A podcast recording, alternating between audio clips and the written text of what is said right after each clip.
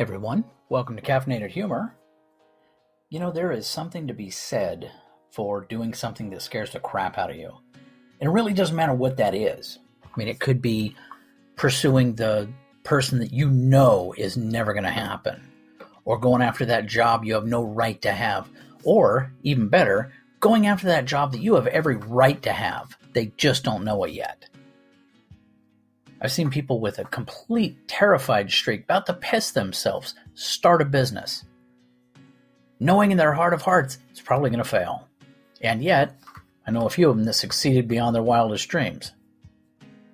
But there's something about taking that risk, leaping off that cliff of the cliff of faith, and giving it a shot, even if you know you're going to get shot down. Because there's that one in 10, one in a hundred, one in a thousand, one in a million shot that you might not get shot down, that you might succeed. You know, a lot of people don't risk themselves. There's a saying perfection risks nothing of itself, lest it fall short of perfection. The best you can hope for, the most success you can have, would be just good enough you know if you if you start your own business you want to break even. If you're just good enough you will. Too many businesses fail. And if you wait until all the planets align and everything's perfect somebody else is doing that business and they're doing it better than you. You can't wait on some things. Same goes for the right woman or the right guy. Um, i always look at it from the woman perspective or from the guy pursuing a woman perspective because i'm a guy but there comes a time where pursuing that woman can be just a breathtaking experience. Because it'll either work out or you may get crushed, but either way, you're in the trench, you're in the war, and it's exciting. Especially when it comes to matters of the heart. Because guys start out kind of on the road to the heart, and it has to travel through lust. I realize ladies say, no, not all guys are like that. but we can play this game all day long, ladies. But the fact remains lust is a bigger deal to men than it is to women. Women view lust as a bad thing, they view it as this evil thing. For men, lust is where the beginning interest comes from. So it's not a bad thing, it's just a thing that exists. It's kind of like when I used to teach sales. If I use the word manipulate, do you have a negative connotation or a positive connotation? Majority of people have a negative connotation for that word. When I use the word manipulation, it is a very specific, structured presentation for a desired outcome. It can be used in a negative way. It can be used in a positive way. But by and large, when the you know when the rubber hits the road, it's usually going to be used in a good way, at least from my perspective. Now, if it's to buy something, get something, talk somebody into something, you know how hard it is to talk somebody into something they don't want to do, that they really don't want to do, that they would hate it. It's almost impossible. But do you know how easy it is to talk somebody into something that meh, they kind of want to do it, but they're a little afraid of it? All you have to do is present it, manipulate them to get them to overlook their fear. Doesn't have to be forever. They can be terrified of it later, but you have to get them to overlook their fear just long enough to do it. Now, when it comes to taking a shot at whatever it is, whatever unicorn chase you want to do, when it works out, that's a breathtaking moment. That's one of those moments where you just stop and bask in it. There's a glory to that. Talk to anybody who started their own business and had that kind of success. The guy that pursued the supermodel and all of a sudden they've got three kids five years later. Now, that one's an interesting one. I happen to know that. I had a guy that I worked with, and this guy asked every woman he met out. We were doing environmental cleanup, and we went to get keys to a building on a campus at a University of Southern California uh, school and he we were talking to the woman who handled the keys and he said oh thank you we'll be in this building from here to here hey how about i pick you up at about 5.30 tonight we'll go get a steak dinner And she said, uh, No, I have a fiance. All right, thank you much. We went to lunch. He hit on the cashier at Taco Bell, a girl that was sitting in the parking in, in the the dining room. And then we were out in the uh, the parking lot getting ready to leave. He complimented this girl on her car and asked her out. You realize that that's probably four more than I asked out that whole month. But this guy was fearless. It didn't matter who the woman was. Anyway, about 10 years later, I run into this guy, and he's walking down the street with this ungodly gorgeous woman. I mean, she looked like a Victoria's Secret runway model. And that's the wife, and that's their kid. And as I stopped to talk to them for a few minutes, she told me about the cute story of how he came up, asked out two of her friends before he finally got to her, and she said yes. So, what that goes to show you is keep swinging. Don't be afraid because you know what?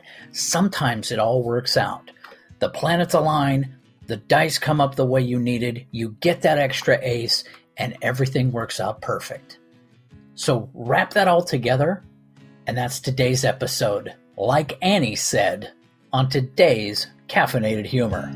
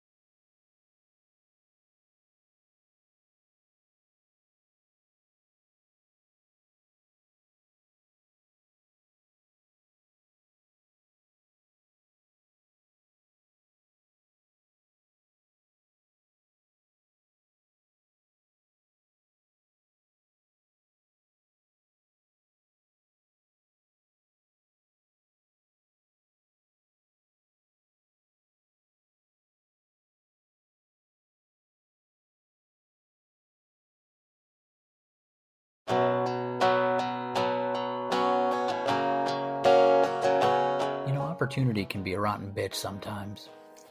I've never been a big believer in fate. Always seemed like a much more plausible idea that it's all about opportunities, both good and bad. Now, life is ruled by these opportunities the ones you go for, the ones you don't, and the results thereof. This is where stuff where regret and angst come from. And then there's the good stuff the ones you went for. Sometimes on faith alone, but they paid off.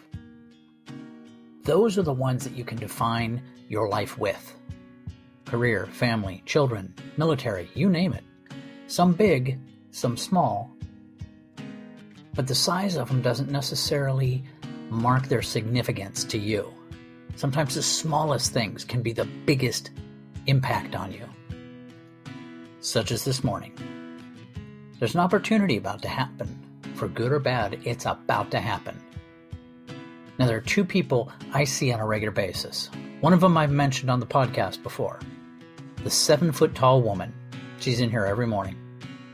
Actually, she's only about probably six foot and some change, but no more than like six foot four at the most. But she loves to wear six inch heels. I mean, the girl has legs from here to there, and it's just an impressive thing to see. I mean, God love her. She's gorgeous. A little self conscious, but a very pretty girl that intimidates a crapload of people for two reasons. Because it's one thing to be gorgeous, it's another thing to be that tall, and throw the two together, and there's this like back of your mind Amazon fear. But now I'm at the other end of that height scale, literally a foot shorter.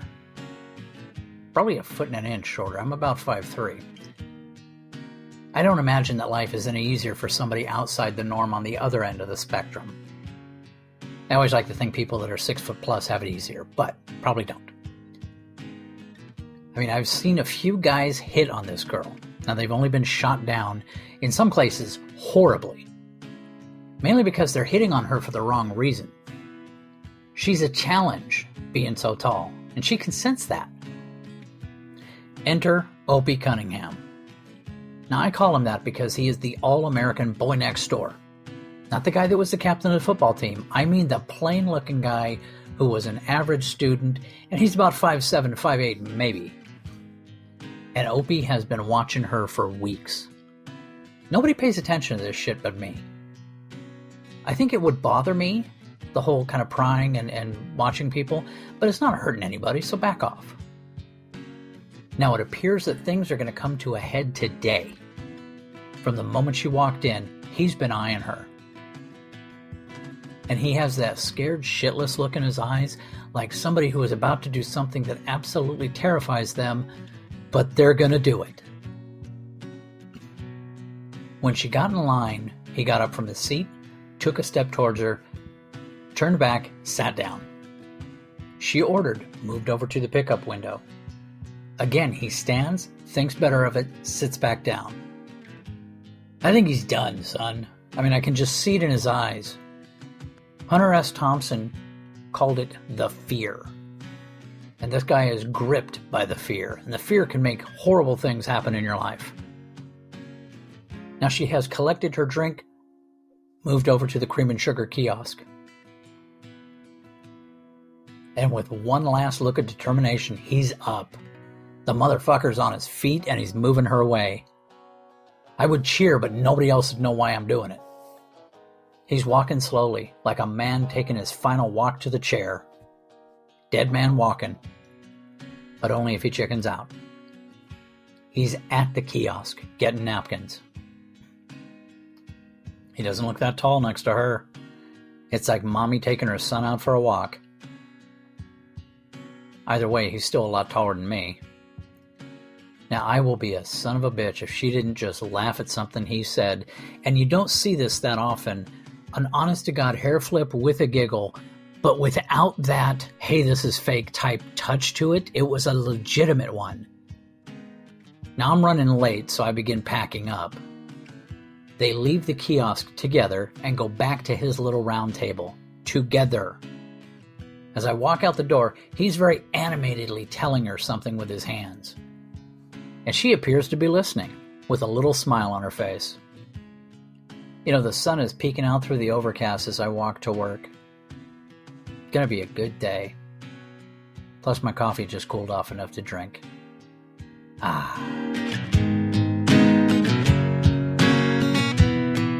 Hey, hope you liked today's episode. Like it, subscribe to it. Hell, there's a link around here to help support it. But most importantly, listen to more episodes. You can also go to Amazon. You're going to find a series of books under the name Caffeinated Humor based on the podcast. Take care and have a great day.